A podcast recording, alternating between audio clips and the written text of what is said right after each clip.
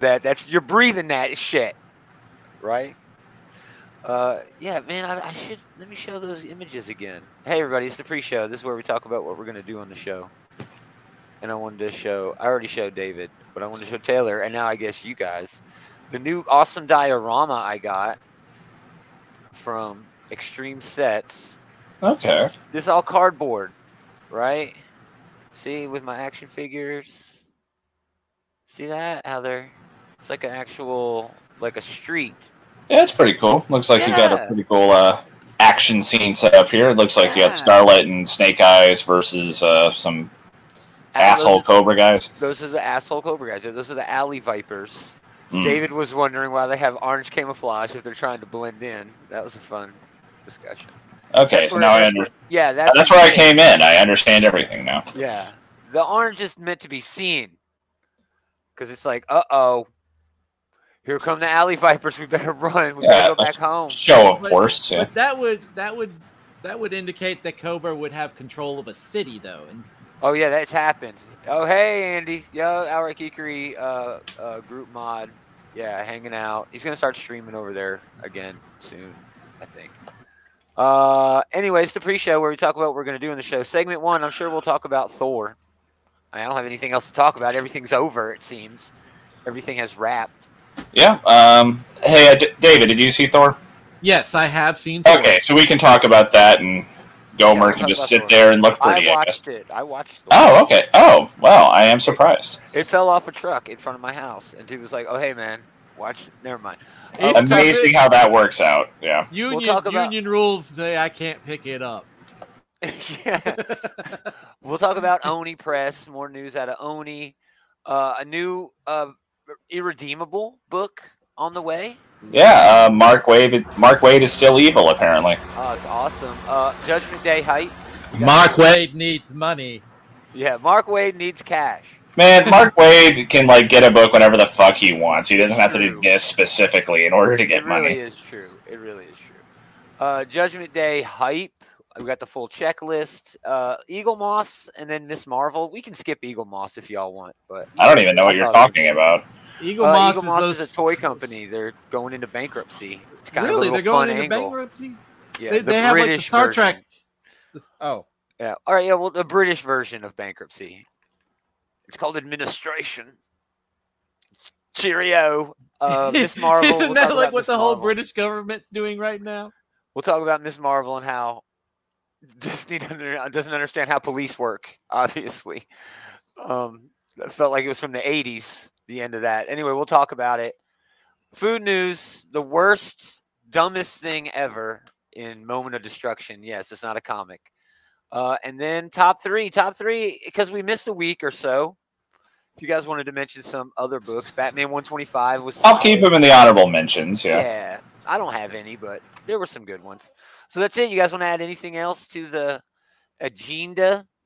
Nah, Sounds pretty good. Oh my god, I know it's so much. It's so much. sounds like a packed show. it sounds like a packed show. Let's do it. Packing that show, pack it chock Mhm. full. Packing it up a mountain. That's a shirt. You don't think anybody will watch that garbage? Some people will watch anything, Scarlet. Did you have that one queued up because of your GI Joe action figures? Yes. Man, that came today. That diorama actually came in the mail like an hour and a half ago. On a Sunday, I couldn't believe it. Couldn't believe it. Greetings. Welcome back. Another episode of this Geek in Comics Outright Geekery's comic book shit talk show. Shit talk show. Gomer, aka David Taylor. How is it going, gentlemen? Good, good. I'm doing Hey, pretty man. well. Hey Ben, Ben in the Facebook chat. Thanks, thanks for stopping by. We appreciate it. Uh, yeah, I'm doing okay. Didn't do much. I mean, I was off. I got sick. Had the COVID. Was supposed You to have a big. I don't even want to talk about that. Was supposed to have a big thing. Got canceled. Had a shitty week. You were supposed to go Shitty, to. Atlanta. Just a shitty, shitty week. you were supposed to um, go to Atlanta, and that all yeah. got canceled on you. Well, let's talk about something that was fun, quote unquote fun. Because yeah, it was fun for It sure. was fun. Yeah. but a lot of people are turned off. I think um, at the continued direction of this character, and I can understand why. I get it. This was a I mean- slapstick comedy action movie. It pulled that off for sure, without a single flaw. Slapstick comedy action. But this is re- is this really where we want Thor to be? Is Well, it- I guess that's a know- conversation worth having. Um, I think that it's not necessarily like this movie's generating that as much as like the people who are the big fans of the direction it's going in. What are they going to say? Like, I'm so glad it was what I already was praising with Ragnarok, yeah. and then like now the there's like an opening for all the people who don't like the direction with Thor kind of being you know waka waka you know goofy times. You know Yeah. they have a they have more of a microphone than they did before. Well, this And is this okay. is Thor without responsibilities. Uh, no, he he took on all the responsibilities. He took on all the here. They responsibilities, didn't but let very him take on all the responsibilities. but he's not- They he's saying not he running- useless. he's not running a kingdom. You know, this is Thor being just Thor. I mean, Well, this is Yeah. a safe way to explore like cosmic Marvel too. This gives us like another avenue of exploring that. Well, we started this off on kind of a negative note, but I did like the movie. I Um, liked it. I had I a liked great it. time. I very much enjoyed it. There's a lot that I think that uh, Taika Waititi, the director, did. He it feels like he took notes on some things because like he Okay. did let serious moments be serious moments this time. It wasn't all just like you know, oh Asgard got destroyed, but we're still joking. You know, Yeah, yeah. I actually liked that for Ragnarok. It was like a tragedy dressed up as a comedy. You know, it, Well- and that worked for me. This was not that. This was not that. This was, I mean, gore tragic as fuck. And I mean, I could tell they telegraphed it from the very first scene. Oh yeah, love's gonna save the day here. That's this is pretty easy. Love's gonna save the day. Uh, the eternity thing was a little bit out of left field. He's like, oh, Well, okay. that ties in with something that, like, while we're on like negative mode here, this was an adaptation of what is perhaps the greatest Thor story of all time, Yeah. and it never could have lived up to that. no, Um, never. replacing the God Bomb with Eternity is an understandable move. I mean, that's a lot of plot you're having to put into the movie that they probably just could not have done. As cool as the God Bomb is, As cool as the God Bomb is, like, it's thi- hard. This is doing a lot more lifting for the MCU too, because it's also introducing the concept of eternity. Yeah, yeah. Like we need another in, galactic fucking cosmic thing. You know what I mean? To not be able to wrap our heads completely around. Um, Celestials have been in like three movies, and we still have really don't know what And the it fuck w- their deal is. Yeah, and it was also putting They were in this um, movie too. The uh, Yeah. Mighty Thor run by Jason Aaron as well. So that's also you know some really great Thor stuff. So this movie could not have lived up to the comics, and that is usually true, but it hits more for me personally this time because that's such a beloved run for me. You know, No, I agree with you 100%. Of everything that they've See, it's hard to say because even when they like adapt Civil War, it's not really Civil War. No. You know, they grabbed more from it's the only Civil War. vaguely associated. with And honestly, I It's a scaled prefer that because Yes. like. Yes. that it, it, it's so different that I don't find myself comparing it to the comic. Which honestly, I like the movie probably better than the comic event from 15 years ago, however long it was. for but- sure, for sure. But this, like you're saying, they picked like cream of the crop Thor stories, arguably top five. I mean, I don't even know if there is an argument for a couple of the top five fucking. Oh yeah, I don't think you'd find many people who would say out of the top five. There's God Bomb in particular is a strong contender for the best one ever.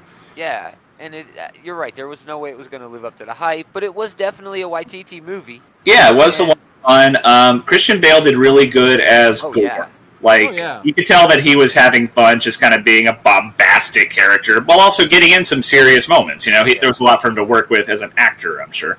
yeah. James Mighty Thor, Andy in the chat was one of the best stories in a while. Oh, I agree 100. percent Yeah. Oh, yeah. very touchy story. I'm glad they were able to get that all up in here, but it was kind of unnecessary.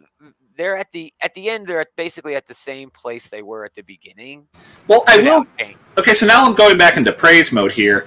I Yeah. do think that they did a very good job kind of giving Thor a good character arc here, right? Like at the beginning of the movie, um, both the people I went to go see it with was like, man, Thor was kind of being uh, a real uh, bimbo at the beginning of the movie. And that does make sense though, because like this is a Thor who has just like closed himself off because of all like the, you know, pain and loss he's gone through. So he's just going around just dunking on a bunch of weak ass aliens, you know? Yeah, and you know that is his character arc in the movie is learning to open himself up again you know so that he's not just like regressing back to what he was literally doing as a child. You know. Right, right. Uh, I, I don't know. I don't know. Like I said, I, I have seen it a second time, and I did appreciate that a lot better on a second viewing. Cool. cool. Uh, but definitely overall- it. Yeah, overall, I I had a lot of fun with it, but it's probably in the same camp as Ragnarok was. I liked it, but didn't love it.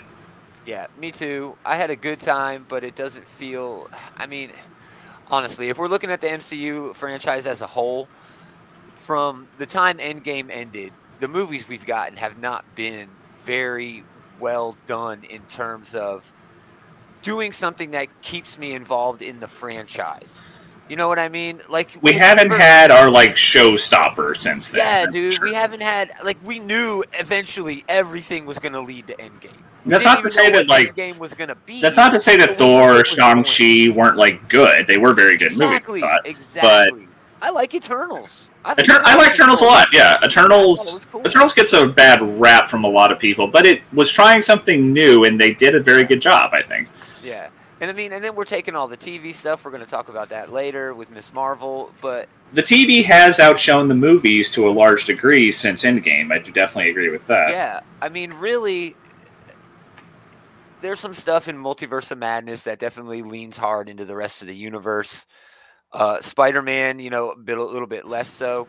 But if you're looking at Spider-Man- Speaking of Spider-Man, that's probably still my favorite MCU movie post Endgame. Oh yeah, it's probably impossible to argue against it, dude. It was a whole lot of fun. Yeah. I mean, it leaned way hard into the Yeah, they did nostalgia go of kinda- itself. Yeah, it was it was the best fan service I've ever seen. You know, Yeah. So that's cool. Well, we'll talk about Miss Marvel here in a little bit, but let's do the the news. well, did, What? Sorry. Did sorry, just real quick. David hadn't really gotten a chance to talk much about it. Did, What's your want to talk about what's your it? overall impression of the movie, there, Dave? I thought it was really, I, I really enjoyed Awesome. it. Um, definitely, Fuck you, Gomer. Let him talk for a minute. I, Asshole. de- I definitely enjoyed it. You know, I I've, I hadn't read the the whole God Bomb stuff and everything. I Oh, you definitely will- should change that. I I was a pretty big follower of the Mighty Thor line, so I was really Yeah. tickled with that. Uh, seeing that on film, it's a shame that we won't be getting more of that. Spoilers. well, not necessarily. Not I mean, necessarily. hold on, spoiler here. The post-credit scene set, honestly set up uh, Thor versus Hercules, and also probably some Valhalla shit in the next movie. Oh, Yeah, we'll see how that goes. I saw one reviewer pointing out that like, why introduce this as like a set piece if you're not going to use it later? Yeah, there's a lot going on. So maybe we will see Mighty Thor return, but definitely fix not having read God Bomb. You should definitely go back and read that. And But with I- the I- multiverse wide open, they could do fucking anything, dude. But- anything. I do I do You like know? this movie because there's visually it's a very uh, you know later on in the movie it's very it's very eye candy stunning and I, I, liked like it when it changed from not being eye candy and stunning at the end. That was kind of like I think part of Well, what that's another at the good. That's another good point to in this movie's favor. Is there are a lot of really cool visual set pieces and like sequences, like the whole black and white fight. That was Oh, probably the coolest part of the movie for me. It was amazing. Um, I really, an Omnipotent City looked really rad. They did a good job selling. Like, man, this thing is like so over the top and bombastic. Oh, and I guess that's something else we haven't talked about yet. That one thing they definitely did get from the God Butcher God Bomb story arc is that Gorr has a fucking point. Yeah, You know, that's what makes Gorr such an interesting character, and I thought I think they did a good job getting that across here. That like oh yeah, those part of Thor's fight isn't just he's not just fighting Gorr. He's also all, having to reconcile with the very good points he is making about gods in the MCU. Yeah, and the gods themselves show themselves to be Yeah. despicably terrible individuals. Yeah. Thor, Jane, and Valkyrie are the only gods we see in this movie who are not just completely irredeemable pieces of shit. Yeah, yeah. I love that. I love that. Anyway, yep, good. It was a good movie. We'll talk more about the MCU in a bit. Now, Dave Buckley. More problems over at Oni Press. Uh, last week, week before, whenever we did this last, uh, they had some problems with some people leaving, and then there was some noise about them not being, you know, At able to Comic-Con. pay some folks. Uh, so they canceled San Diego Comic Con 22 booths. Okay, it's been filled by uh, the Good Smile Company, but now they've laid off four senior staff members, and then they released this on Twitter. The thing about this is they fired their PR person, so we have no idea who even wrote this, which is kind of weird. Uh, and then people just started tweeting, man, that they've got books coming out and they've been emailing Oni, and I'm not sure if they're gonna do my book now. And a lot of rumors flying around that they're Oh, yeah. just gonna be doing uh, IP stuff. You know, no new creator-owned shit at all. Uh, there's news that Lion Forge is trying to sell Oni. You know that the deal has not worked out. So I don't know, dude. Uh, I and then this is my favorite part. Former associate editor at Oni, who is now a literary agent with the Bent Agency. Her name is Desiree Wilson. Uh, she specializes in making graphic novel deals. She tweeted, I have it on a pretty good authority that Oni is dropping all their creator owned stuff next and keeping IP only. I'm serious, creators, protect yourself. And if you need help figuring out how to get outstanding payments, ensuring you get your rights back, blah, blah, blah, you know, kind of call me. Some people called her out. It's like, wow, this seems more like a commercial for you than it does for actually trying to help people. But man, the drama is deep over there at Oni Press. Uh, Press. Jay Faerber got a book coming out over there. Jim Zub got a book coming out over there. All this shit was supposed to be announced this week in San Diego. Now they don't have a booth. It's kind of weird. It doesn't make any sense to anybody. And this is the kind of shit Oni is putting out. It doesn't really jive with you know the things that are actually happening, what they're saying, and what. Yeah, I mean, usually when there's this much of a rumor mill, there's something there, you know? There's Yeah. something going No, on. If there's smoke, there's fire, and obviously Yup. the House of Lion Forge is burning. Uh, I mean, I don't want to go there, but there's definitely something going on. I mean, if right, let's say that they are going to get bought out. It's very possible that the potential buyers are saying, "Well, you guys got to clean house a little bit." And Yeah, I mean that's a, that's a typical phase one of that process. But yeah, why a week or two weeks before San Diego Comic Con, when you have books being released by big names in the industry? Jeff I didn't say it was a good idea. Oh, yeah, you're said right. It does make Yeah. sense, like you're saying, Yeah. but Yeah. yeah, I mean, I mean, they got some good, good creators over here. Um, Jim Zub did say that he got in touch with uh, Oni, and he's been told that his current Oni project is secure, though it obviously won't be announced at the San Diego Comic Con panel as he originally planned. Uh, so yeah, that just seems really weird to me. We'll have more on Oni as the news breaks, but yeah, Andy, it's a fire sale. It, it really does kind of feel like there's something major. that's definitely how it's coming across. And of course, the press releases are going to be like this, you know, lawyered up statement like that. But especially if they're looking to sell. You know, they're going to do everything to protect the brand. in the modern age, where it's so easy for people just to, you know, get this out there if they want to, you know, Yeah, they're not going to be able to completely keep this in house, and it looks like they are not, in fact, doing so. yeah, it's weird. Uh, I'm sure there are NDAs involved because we haven't really heard from any of the people who were let go. So, Oh, sure, sure, yeah. um, but man, it'd be great to know. I'm sure we'll know soon, and we'll have more on it when it happens. Next, Irredeemable. Mark Waid is still evil. Uh, a new series from yes, Mark Waid and Peter Krause, the original creators of Irredeemable. Yeah. This was legitimately one of the better fake Superman stories, and the yeah, deconstructions. yeah, this is intriguing. It, I mean, I've seen people point out that like it worked really well because Mark Wade actually knows how Superman works and has written very good Superman stories. So it does make sense that he'd be able to kind of needle at Superman a lot better than most people could. Uh, no, one hundred percent. It's been done to death. Okay, like Doctor Manhattan. Oh, I am over evil Right. Superman at this Uh, point. There's like a billion out there, but Home fucking Lander. I I can't. Oh, I'm so done with Homelander. Uh, and not even as a character. The actor is great. The, sh- the boys is cool, but people not understanding that Homelander is the bad guy. Or he's the bad guy. yeah, between Homelander, Brightburn, uh, Omni Man, all these other characters, Yeah. man. we are really at bad Superman capacity right now. Yeah. Yeah. Uh, so again, the complete irredeemable deluxe edition is on Kickstarter right now. It's already met its goals, but you're still you can still back it. Um, that is the whole saga, dude. Irredeemable, incorruptible, and insufferable, which sounds like my entire marriage.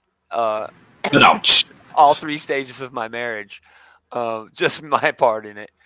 Uh, but yeah, I'm anxious to see what this is going to be. What is it going to be? It's going to be uh, indecipherable, or Well, I mean, that is something that's worth mentioning. Is from what I remember, they had a pretty conclusive ending. So, Exactly. like, what story are they telling at this point? Uh, it's not.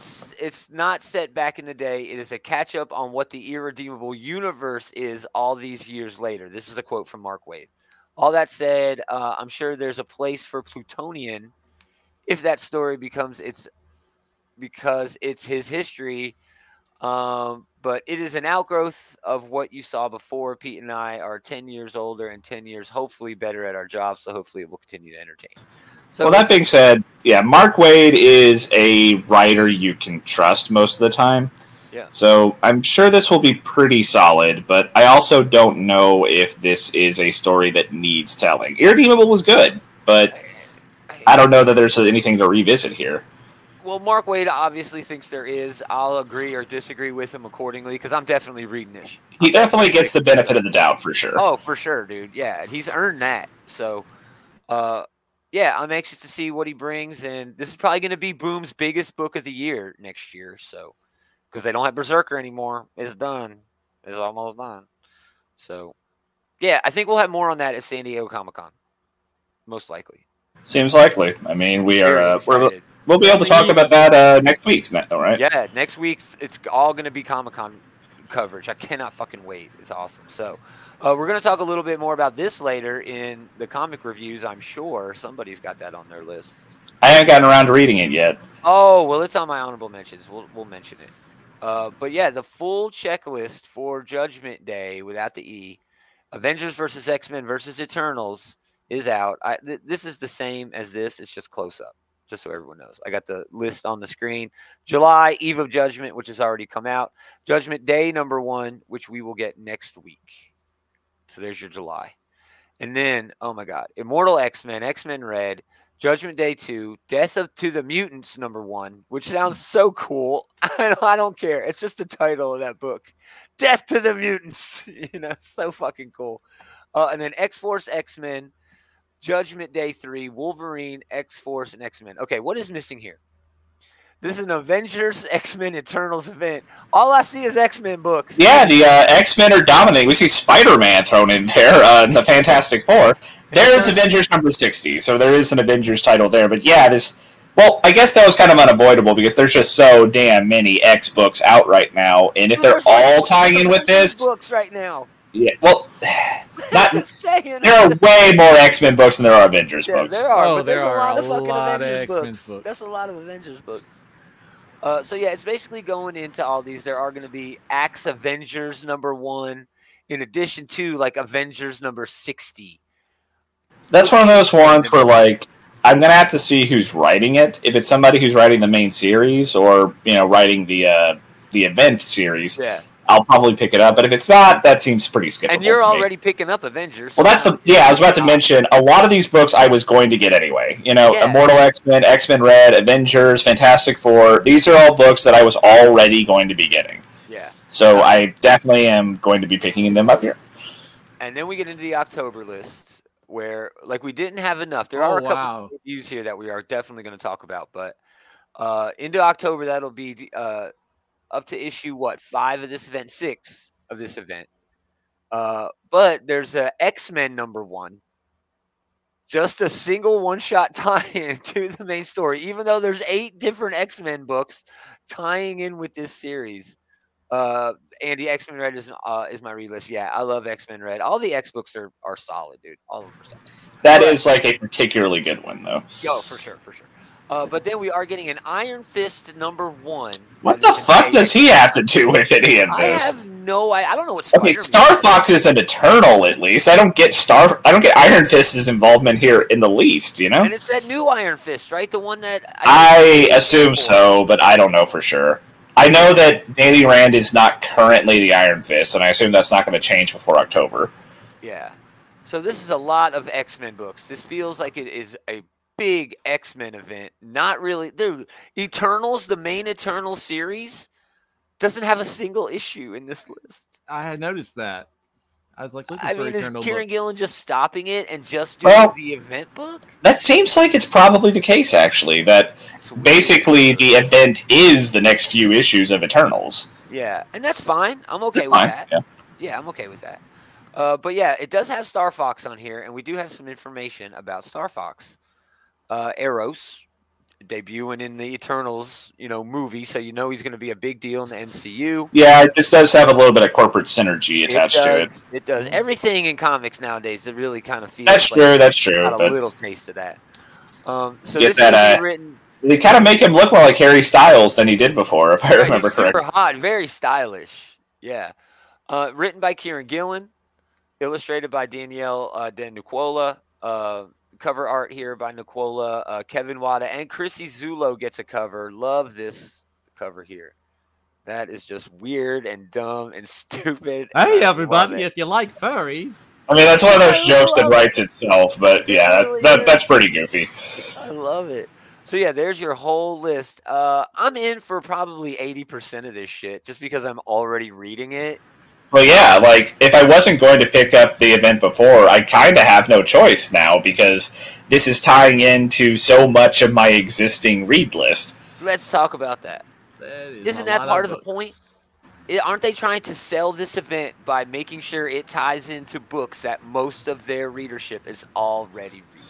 Well, That seems like the anti-event. It seems like an anti-event. I I guess I see what you mean. Yeah, like I sell feel me those other books. Don't sell me six or six months worth of books.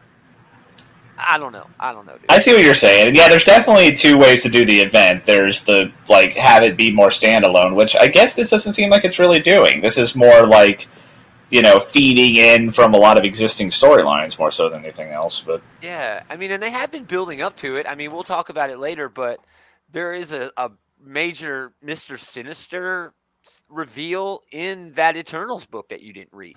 oh shit, I didn't realize No, Mister Sinister is the coolest thing happening at Marvel Comics right now. I read a lot of books that had a lot to say about Mister Sinister this week. Dude, but- he's the biggest thing going right now, man. Yeah. awesome. Uh, so yeah, there you go. We will be reading the hell out of that event uh, starting next week. I'm reading the hell out of it. I can't wait. All right, big quick uh, thing on Eaglemoss. They are going Chapter 11 bankruptcy, basically, right now. They have like a Star Trek Ships of the Line. It's amazing.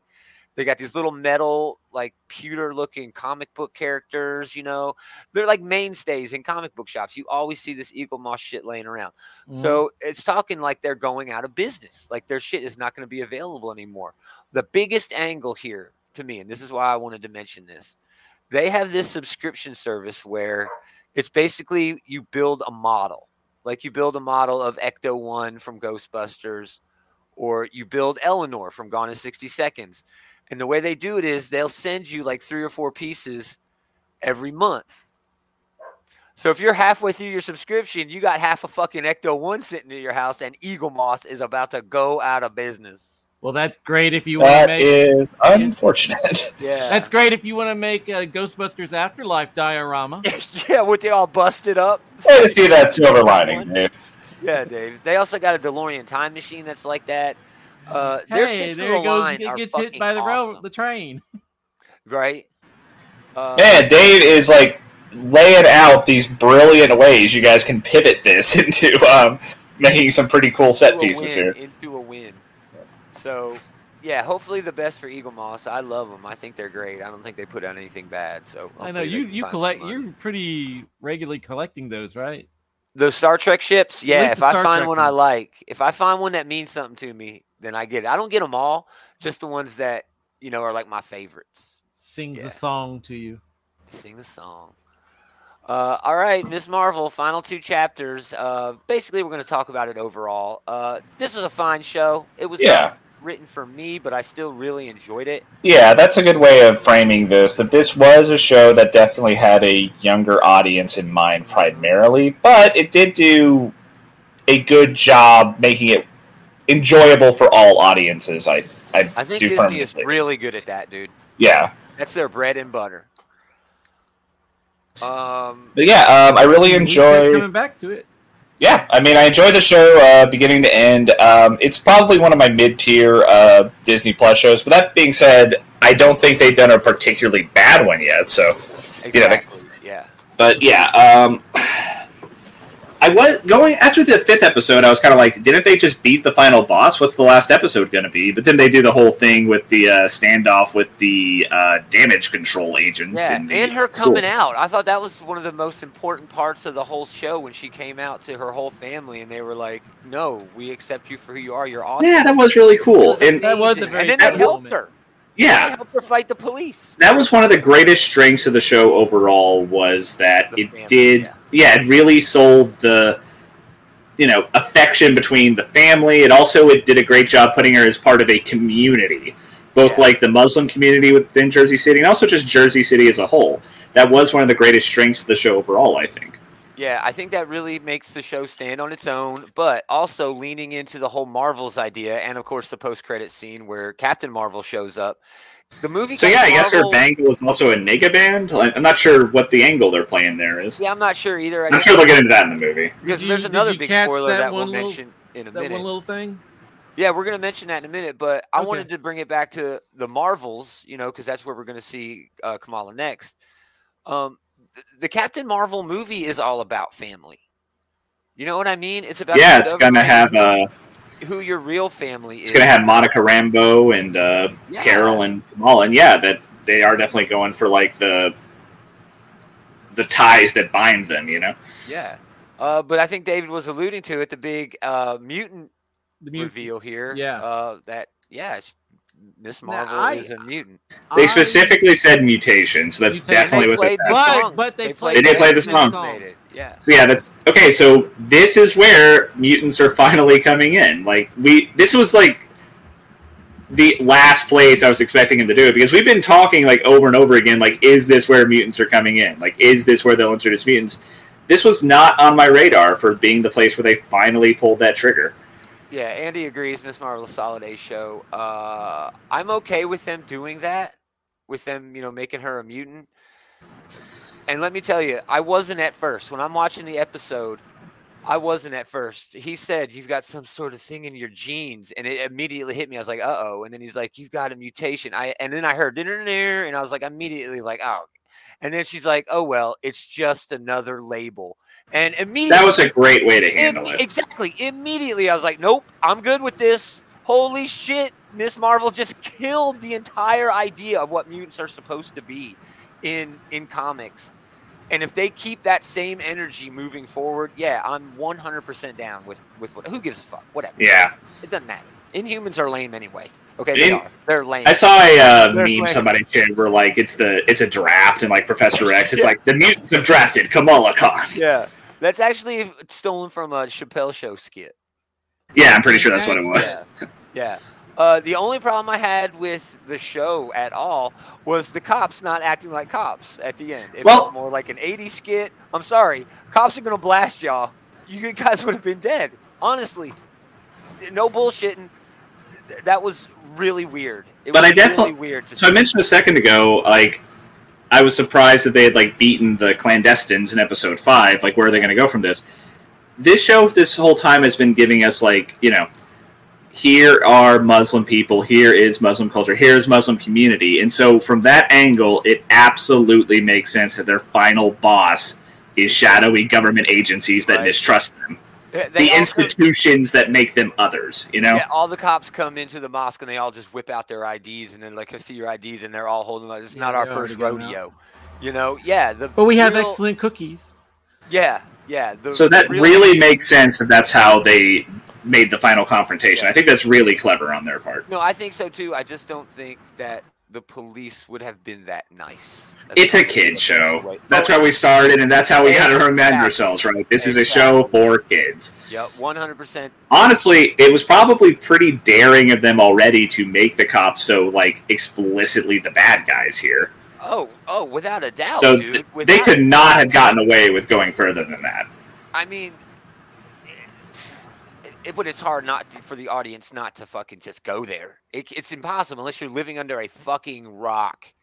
You know, it felt like an '80s movie at the end, but still, I loved it. I thought it was really cool. I'm We excited. did finally get him big in at the end, which you know that's one of those crowd pleasing moments. Yeah. Well, if you know, you know. Yep. If you if you're in the know, then you know. So yeah, I'm hoping to see more Miss Marvel. I know we're going to in that movie. She's got be in the movie. I would love another season of this show. I would too, because we're not going to get enough of her family in the movie, and that Yeah. was one of the really driving points of the movie. One of the things that I help, I think, helped drive the whole thing was her family legacy, how much she tried to live in that world, you know, where she still wanted to be a good dog. Hundred percent agree. Yeah. Like you can't do a season two of WandaVision. I am perfectly fine with Falcon and Winter Soldier just being in the movies now, but this this really could use another season. Yeah, for sure. Uh, Dave, any final thoughts on Miss Marvel? Dude, I really enjoyed it. Yeah, that's awesome. Mmm, yummy. Oh, sorry. All right, this one's a completely useless one this week for the food news. Um, yeah, lay your eyes on the spoon fries. Um, Oh, okay. no, not okay. No, that's more like a what am I looking at? Okay, I think. But Uh, have you ever been? And this is directly from Heinz's website. Somebody actually got paid a lot of money to write this. Just be aware. Have you ever been frustrated? Get it? Frustrated. oh my Oh. god. Yeah, somebody got paid to write that shit, or they're fired now, one or the other. I hope alone. they got Thank- fired. Yeah, I hope they got fired too. Thankfully, the rent. I, and we shouldn't say that. That's mean. He's a worker just like us. You know. I mean, they were given a silly concept. You know, it's not their fault. There's nowhere to go with it. Yeah, there's no exactly. He did the best with what he had. Uh, the remedy is not being able to achieve a decent dollop of sauce on your fries. Man. here. What knuckle dragging imbeciles were struggling to get an adequate amount of ketchup on their goddamn fries? Dude, Who we this to have had- number? Oh, the Oscar Mayer beers. No, we're not. Oh, that oh, that's a gross idea. But yeah, I'm just thinking of are- bologna flavored beer now, and that's Yeah. awful. But These anyway, are- sorry. they These just are took the water that they used to boil the hot dogs and made it into beer. that dude, stop! I'm gonna be sick. Uh, so this is a Heinz French fry that is shaped in, like a spoon. Okay, so the person who needed a spoon shape to get the ketchup on, does that mean that they're just completely helpless once they've bitten off the end? I mean, they Yeah, they're done. They just throw the rest the of it away. yeah, the whole premise here is that they just cannot manage to get the ketchup on otherwise. So the whole back half of the fry there is going to have to go ketchupless. That's why they sold it in a set of seven. Yeah, seven. That's all I need is seven little French fries. Yeah, that's also stupid. This is the dumbest fucking thing we've had on the pod or on the show. This I mean, it's not Up to this revolting like some of the stuff, but this is incredibly stupid. Yes. Yeah, this we is don't need rid- this. This is ridiculous. This is, no one this is needs peak this. capitalism. This is yeah, peak capitalism. Uh, so yeah, this is the dumbest thing we've had on the show so far. So let's move on to our next segment because I think I'm going to top it. You're gonna top the fries. I'm going to top that's the dumbness of that fry. Hasbro has a new thing called the selfie series. Have you ever wanted to play with yourself? Now you Gomer. can. Now you can. this is the dumbest fucking shit I have ever seen in my life. Didn't Okay, they what they do will this do? was like Star Wars? Shut up, man. They've done it with Star Wars. No, this is the first time they've ever done this. Somebody somewhere did something similar to this. Where you were on. No, they did one with George. I don't think this would be logistically possible before you know 3D current times. Yeah. Yeah, no, I this- mean, they this, do is, it with this their has been the last bro. couple of years. I mean, No, this is a brand new thing. Okay, they have partnered with a 3D printing company and they have a special app that you can download to take a 3D picture of your face and they'll put it on an action figure. So yeah, you can play with yourself. Marvel, Star Wars, GI Joe, Power Rangers, Ghostbusters, and maybe more. No Transformers, which kind of sucks.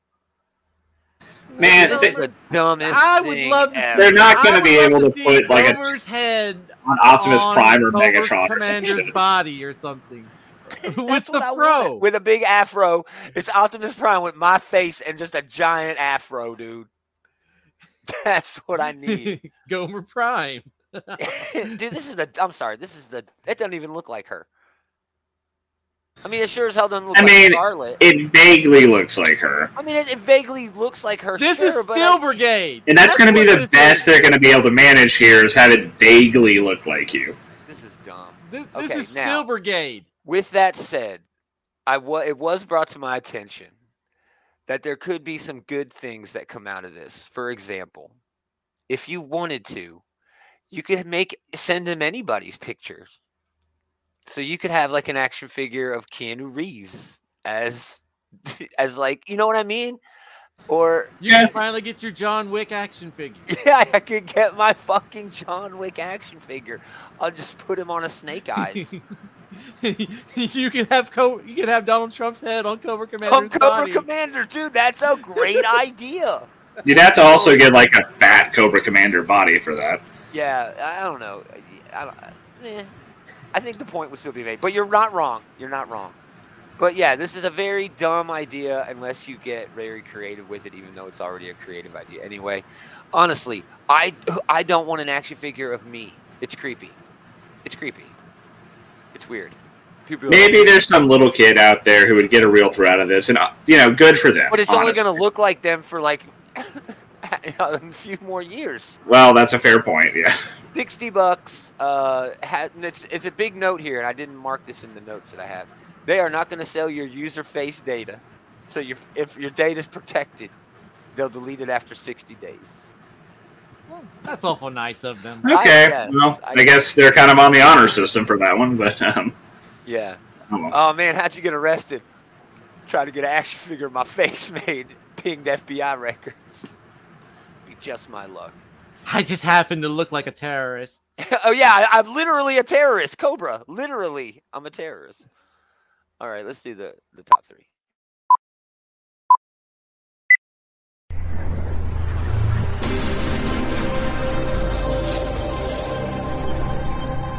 Kind of an odd week for comics. Mm.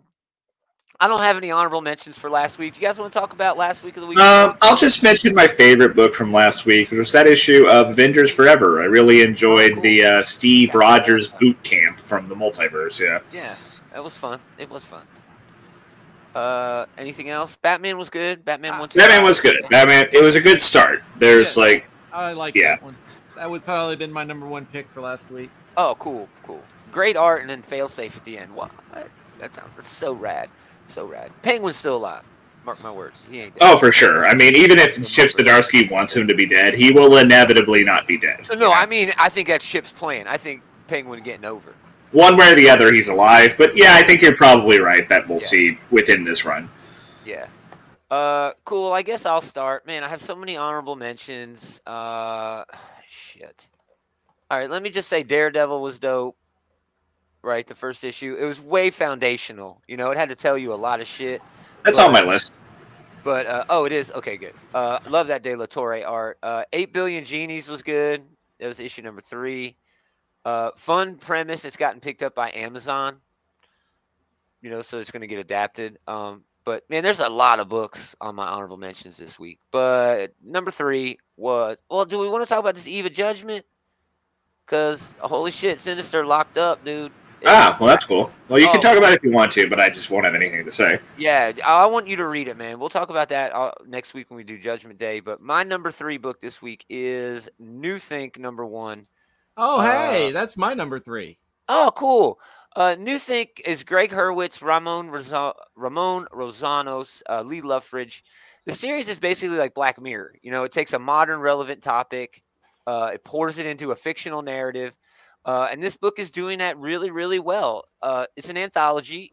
This issue takes the idea of society being able to overcome the limitations set on it by those in power, by society using its own power and it does this by like creating this medieval fantasy world where stories are have real power and it was just really well done it was really smart and we need a lot more books like this this is a really lot of fucking fun man i had a great time dave this is your number three as well Yeah, it's, uh, there, there's a lot of like analogs in here. How you know how you know like it, you can take like social media and people and influencers and stuff, You and they can they can influence things, but when the the spotlight's turned on them and they are scrutinized closer, sometimes they don't hold up to the scrutiny. You know, well sometimes society turns their back on them that too. Uh, and i think that was what this was kind of leaning into that's you that's where that's where the story the the Yeah. the antagonist of this particular book the the evil king that's what he had hoped would happen is when he And it he almost turned- did. It, it kind of did for a minute, and then but it's it's it's it's In the it's book, the- deeper than that. it is they in the book they said that you know uh you you can never kill a story. It's like you can never kill an idea. Yeah, there will always be somebody else who picks up the idea and runs with it. And that is Yeah. what happens in this book you know? The king wants to get rid of the stories that he doesn't like but the stories continue to be told. And not necessarily by the the, the, the protagonist of the book which was the, the quote unquote storyteller. Yeah. In one of them, there's a kid who gets up like on a soapbox and is you Yeah. know, starts telling the same stories that she's telling, that our you know our protagonist is telling. is very well done. Uh, it's an AWA Studios book. Man, they do a lot of great shit, and this yeah is awa newest piece of rarely does shit. a bad awesome. book Oh yeah, very rarely. Uh, even the Joneses, which I'm not really enjoying, it's still not bad. No, the Joneses is not bad. I think the Yeah. worst AWA book that we've had so far has been American Ronin. And that was still fun. And it was still good, but Yeah, it it was just it it was of the AWA titles, that was probably the weakest. Yeah, for sure, for sure. Uh, all right, so that was my number three. I think that's Dave's. Dave, do you have any honorable mentions this week? Uh no, I don't have any honorable mentions. Actually, I a weird week. I I didn't get a whole lot of Marvel and DC stuff. So there um wasn't a lot of DC. I mean, there no, was at there least wasn't. one that uh, I'm sure is going to be on Taylor's list because it was a pretty fine issue, but but a lot of my a lot of my uh pulls this week have been indie. indie Smaller and press. not all of them were great reads. So yeah, yeah, there's some weak stuff this week. So, uh, all right, Taylor, on to you. Honorable mentions and Um, honorable mention for uh, Superman, Son of Kal El. That's you know good old reliable. Um, honorable mention. I, I think we, we could talk about that book for a minute because it did have the introduction of Dreamer in this. Uh, yeah, um, a new character. So um, this Well, is probably a decent spec book. Well, this oh, version of the Dreamer, I think, is new, right? Uh, I don't know. No, Dreamer is new in the sense that Dreamer was actually created on the CW Oh wow, I did not realize Yeah. that. and was portrayed by an actress, Nicole Maines, who also helped co-write this book. Oh, that is pretty cool. Yeah.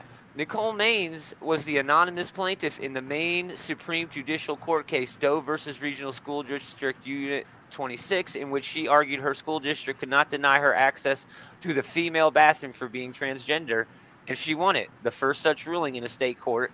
And then she went on to be an actress on the CW, and now she's writing this book. And I think that's a really cool, cool thing. I think I did not really know cool. any of that, but yeah, that is that that that is a pretty cool backstory for the book here. Yeah, Yeah, and it was a pretty damn cool issue, man. It was a pretty damn cool League died in issue. This again. Yeah, they, uh, loved it. this is one of those things where, like, I really doubt that like some of these hyper powerful people are going to be beat by like budget Lex Luthor here, but Yeah, Yeah. yeah. He's he Lex Luthor International. You know, Yeah, whatever so fuck is- terrible as a bad. a But that being said, like it does a good job kind of like raising the stakes, like showing like the potential of things go wrong. So yeah, it's, it's fun.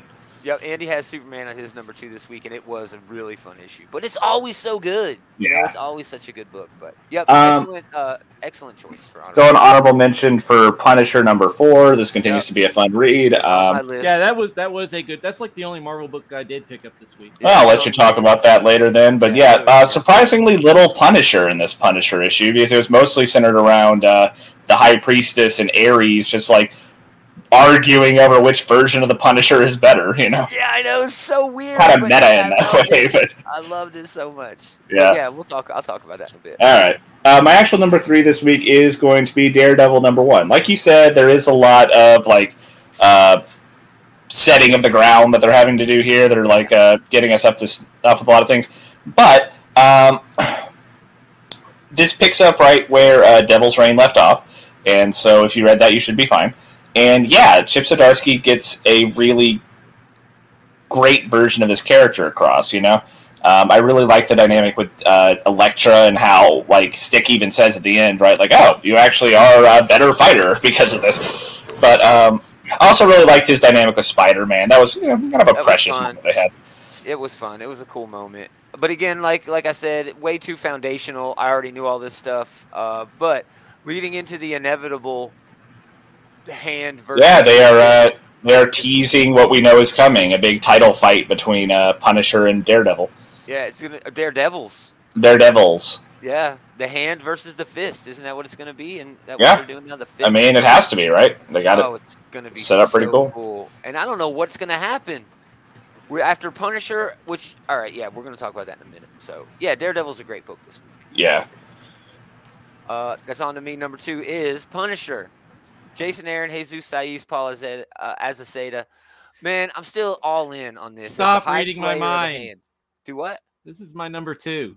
Oh man, no way. We're matchers so far this week. Man, you guys are really in a groove together here. We're in in June this week. twinsies. Uh, so Frank's High Slayer of the Hand or this Ninja Death Cult brought back his old lady, right? He is that's Yeah. the only reason he's in it. Okay. There is like this sort of side thing where he doesn't really have to do any of the heavy lifting to find people who the Punisher would typically murder. The hand does all the work for him. So they're just like pointing a direction and then he goes and murders them folks. So everything is working out. And then, like you said, eh, there's a lot of like back and forth in this, flashing back to Frank's earlier life that is done ad nauseum in these Punisher books, dude. Okay, I get it, it works, but uh, the best stuff is this High Priestess talking Oh to, yeah. to Ares, dude. The dialogue so between those two fucking were- good. That was a really engaging conversation that they were yeah, having. dude, it's so good. They both make really good arguments and good points. The thing about it is, and the thing about Jason Aaron is, Frank does his own thing, and he's going to end up screwing over both of these folks, and he does. Yep. Uh, That the he high does. priestess, yeah, the high priestess wants to, you know, train some ninjas that live up to the hype of Punisher. How do you do that? She murdered their entire family in front of them, just like what happened to Frank. And Frank does not take to that too well. Oh no. Uh, and now it appears that he is on the lam, which changes the game.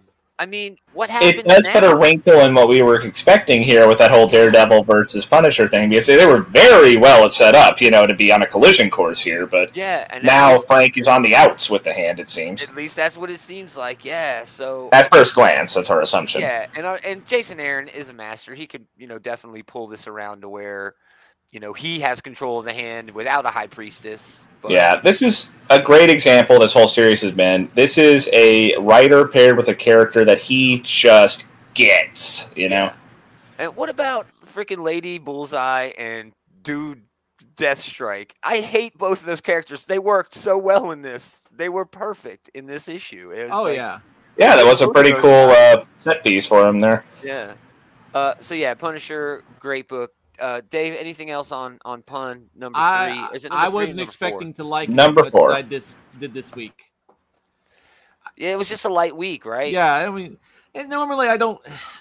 Punisher's not normally my bag, but it was just it was just a really good read this week. Oh, It was- like Punisher is one of those characters where the you have to have a good writer on him, otherwise it's just like It's Ghost bad. Rider. It's just it's just like you know, look at all this badass shit that Frank's doing, and it gets tiresome.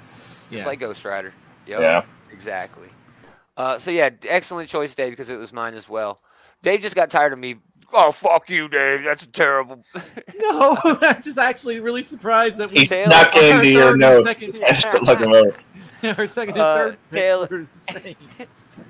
Uh, Taylor number two. My number two is the very dependable New Mutants, number twenty-seven. Man, it was a good issue, but I, I want this arc to be over. It almost is, but I'm enjoying the hell out of this arc, and yeah, I definitely want them to uh, move on before the shtick gets old. But I love the framing device with like the children's storybook.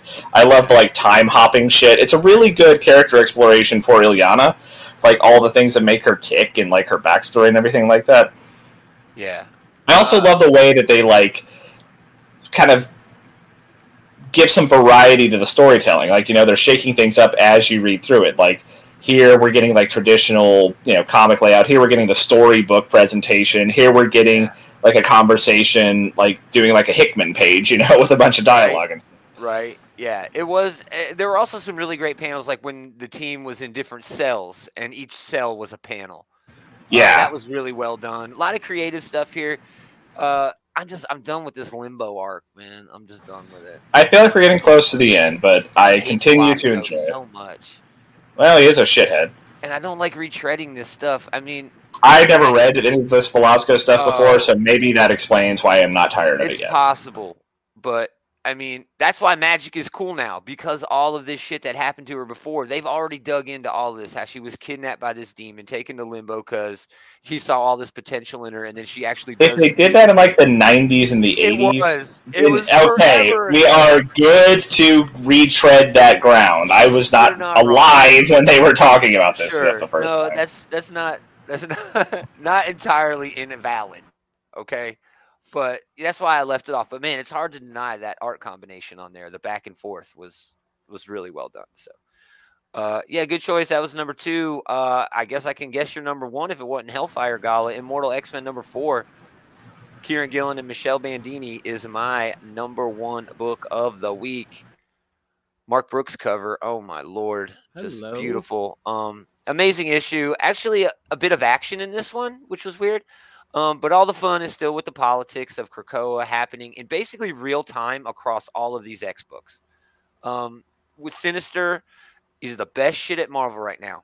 I mean, if you're talking in this moment, the shit happening with Mr. Sinister in the X books and now in the Eternals book is the best shit happening in in Marvel Comics. It's so damn fun. Uh, the fallout from the Resurrection Protocols, um, making news is, is brilliant. Um, I love where there's these capitalists, you know, trying to get in on the uh, in on the you know immortal shit because they don't understand it, and they real and the X Men really haven't explained it completely. Um, but they can't in order to keep that secret safe. I mean, there's all this great layered drama on top of these tiny little elements that they've let out, and um, it was awesome. But the best part of this, you know, the sinister shit, the whole Hellfire Gala lead up, was just this fantastic look at the overall complexity of Emma Frost as just a character. Something that I really enjoyed there from that page you showed. Yeah. This is the only time I can remember in recent memory to see Mister Sinister genuinely shaken up by something. Oh yeah, he was like, uh oh, because he didn't see this coming. Like he He is got the Moira, he got the Moira power. Yeah, and he's also like this really hits home at him because like you know he has so many clones, like you know he's the master of genes and everything, and I think the idea that maybe he is someone else's pawn instead of the guy moving the pieces that gets to him like nothing else could. and it was sweet. It was like because you felt it along with him. Because okay, Mister Sinister is the douchebag. There is nothing but douchebags on the fucking Quiet Council. Okay, they're all d bags. Well, I mean we got Nightcrawler, Storm, and Oh yeah, Ki- Nightcrawler. Kitty Well, Pryde. Nightcrawler's naive. Storm's not on that Quiet Council anymore, is she? Yeah, she is. She's still there. Uh, Man, Storm is doing fucking everything. She is still on the Quiet Council. She is working hard, but I mean, Where yeah, does she find the time for real? Yeah, you're not wrong. But there are a, a in a measure, uh, you know, a very But yeah, the shitheads and like the opportunists definitely outweigh like the genuine good guys there. Yeah, but they need Sinister. They need him for Resurrection to work. He's got all this DNA, you know. Yeah, and that is a really cool aspect. to All this, like the bargains they have to make, like the concessions they have to give to people that they need for this big machine of theirs to work. Yeah.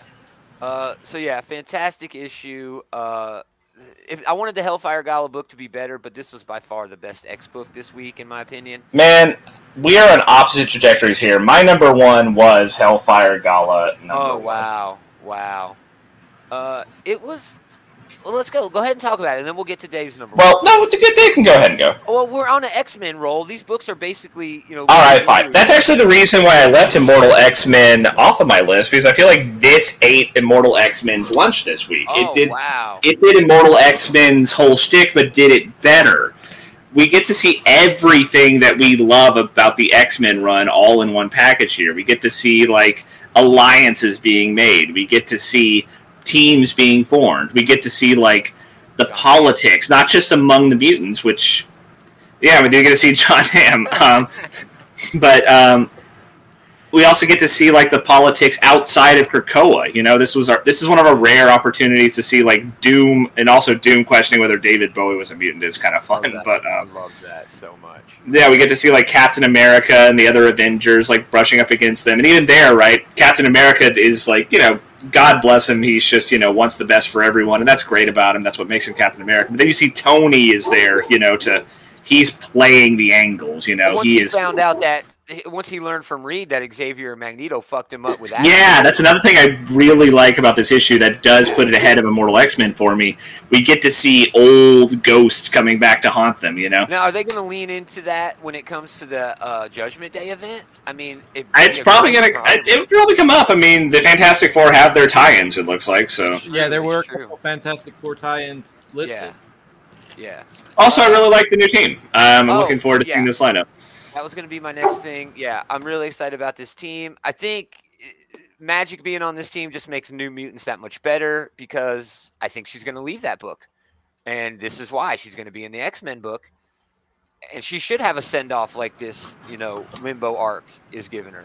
I also really love the uh, angles for all these people being on the team. Like Firestar is like she is look like it's going to be like a uh, a go between for the Avengers, but like Captain America, like basically um, advocated for her to be on the team, and then I like Bobby just being there because he wants to hang out with his friend, and then Forge being on there because he's like the council's guy that's going to be on the team, and then like Yeah. he also played politics to get Havoc on the team, and then I just love Magik being like anyone who wants to be on the team over me, I will literally fight you for it. Yeah, yeah. Uh, almost like she's ready. Like the new X Men book is leaning into this, saying, "No, look, we're look at the journey she's taken. You know, she's ready for it." But again, I thought Immortal was better. Uh, the Hellfire Gala, it's, it's there was no way it was ever going to live up to last year's Hellfire Gala when they terraformed a planet, and they even mention it in this issue. That is Um, true. It wasn't ever going to be like as much of a showstopper as that. But that being said, this to me was a bit. For one thing, the art was better. I thought Oh, well, But then for another thing, artist. It was able to bring in elements that we weren't able to see in Immortal X Men. So it, to me, this was Immortal X Men, but more. And so that's why it totally beats out Immortal X Men for me this week. no, you're not wrong. That being said, I still like. Immortal X Men. Exactly. I mean, it was really hard, uh, except This was all- really close to being a clean sweep for the X Men on my top oh, three this week. oh, I wasn't going to do it. I could have. I could have argued New Mutants, you know, as my third book, and and this is no, as, or yeah, your number one is my number two. But there's no way I was putting three X books on there. Um, Marauders was shit. I'm sorry. I might drop that book. I did not like it at all. It was so all over the place, and now they're gonna travel through time. Oh, it's just all over the place. Anyway, Dave, we wrap with your number one this week, pal. All right. Impact Winter. Oh, see, I read this. I didn't have any of the backstory from the Audible series, so I felt like I was missing out the whole time. Well, this is like one of my favorite genres is like post-apocalyptic events where like, you know, there's some supernatural element. Like I always like Reign of Fire where it's post-apocalyptic with dragons. And Yeah. this is post-apocalyptic with vampires. I mean, now we got two books from Image that are post-apocalyptic with vampires. But this one Yeah. Had that- this one was pretty cool. It's kind of giving you some background on it. You know, they're I from everything I can gather, they're in England and they're living in Yeah, a they're I living in a castle. Thing. they're living in a castle, and you know this this old grizzled MI6 guy is the one that's trying to train these kids up to be uh, able to kill vampires, essentially. And Yeah. there- there's like you know the there's apparently like different varieties of vampires. Uh, some look very feral. Uh, Now, Did you read the Audible series that this no, I had no idea that this was or- based on an Audible series. or I guess listen to it, not read it, but it's no, I, I had book. no idea that this was based on something else. I, I, Yeah. I like this was like I was reading this and I was just like really enthralled with it. I was like, oh my gosh, this is actually Cool. well, really it is good. right up your alley. It's got a young, you know, protagonist who's you know, hot, you know, big on herself, a lot of confidence, fighting vampires. Well, she's not confident. She's not big on herself. She's doing it because she has a younger sister. And there's Well, a lot yeah. of times where she's questioning herself because she doesn't feel she's ready. And if something happens to her out in the field, then And her like, she- sister's gonna, yeah. then her sister has no one. I think if I had listened to the Audible book, whatever series this is, you know, uh, I would have enjoyed it a lot more. But because of that, I just couldn't get into it. But I'm glad you liked it. I read it. I mean, there was nothing wrong with it. It was a fine story. You know, it's a one shot, right? Uh no, I uh, Yeah, and that's another bummer for me. You know, I would have wanted more to, because that is, sure. it is kind of thick. I was like, wow, this is a good Yeah. first issue. I Yeah. was like, I'm looking forward to issue Yeah. two. And now I'm I've like, only heard I've only heard good things about it, and you know, after I read that, I looked into the Audible thing, and I've heard nothing but good things about it too. well, I guess I'll have to. Yeah, I I guess check it I will have too, to check it out. But Yeah. I, I really, I really like that because there's a there's another series I like that had you know where there was a chapter where it was talking about post-apocalyptic Earth where there were vampires in it too, Yeah, and Yeah. it's it I just really I really like that. I trope. like vampires, Mad in Mad Max. Okay, Yeah. I well, I like I like the post-apocalyptic trope, but I, I like the post-apocalyptic trope with an un, with a little supernatural with a spice. supernatural element in it. So you know, this is you know, like I said, we've got alley. like little monsters from uh Lemire, and we got this one. Yeah, you know, I liked it. I really did. Awesome. You know that Nocturnal is kind of like that too. Isn't it Nocturnal? Nocterra. Nocterra. It's Yeah, I'm like still that reading- too. It's post-apocalyptic with kind of monsters, vampires, supernatural element. Well, they, they with Nocterra, they they they kind of gotten to the point where it was uh science is what blocked Oh yeah, that's right. That's right. I and there's that. like I I guess like the there's a corruption or something that turns well, zombies in- are kind of supernatural, but still sciency, yeah I mean kind of. kind of but you know we we we we've kind of got an explanation plus right now Blacktop Bill and Yeah. our is helping the good guys We're not even talking about the book that. Well, that was a good choice for number one. Very good. So, uh, it was a rather weak week. You know, the stuff that we really like was here, but there was some other stuff that, like, anybody read the Dark Crisis World Without Superman? Oh, it was terrible. sorry Oh, it was bad. I didn't. well then I'm not sorry It was just bad, dude. I have not been uh, going out of my way to read the Dark Crisis tie-ins. I'm gonna read the main book, but yeah. The Oh yeah, for sure, sure. I'm actually Flash. I'm enjoying the main book for sure. And you're probably going to read Flash. Uh, we'll talk about that tomorrow night on that show. Thanks for listening, everybody. Uh, check out links, outrightgeekery.com. Links to everything we've got going on there, all of our different social media platforms, and Audible stuff. And uh, the links to the Comic Book Bullies are up there, a show we really like. Leroy and Eli talking pop culture. They're going to do that show later on tonight. Uh, Andy's saying good night. Good night, Andy. Hey, what was your number one this week, Andy? You mentioned Superman was your number two and New Mutants was number three. What was your number one book this week? Uh, yes, come back tomorrow night. We're going to do our preview show where we talk about all of the new books coming out next week. I think we're going to move away from that one site and just stick with the Previews World website moving forward. Lunar's just added so many more publishers than than DC that it's hard to fish through and just see the DC books. So we're just going to do it on Previews World. cool I've spoken. Anyway, uh, tune in for that tomorrow night. Andy's one. Uh, whoops, it was Genie. Yep, 8 billion genies, number three. Fantastic premise to that book, picked up by Amazon. Uh, just so much damn fun. Uh, anyway, yeah, thanks again for listening, everybody. Really appreciate it. Uh, but most of all, thanks to these jokers for talking to this joker. always fun Glad to do it. We are going to do it again next time. same geek time same geek channel Man, there's some good books coming out next week, too. I'm really stoked to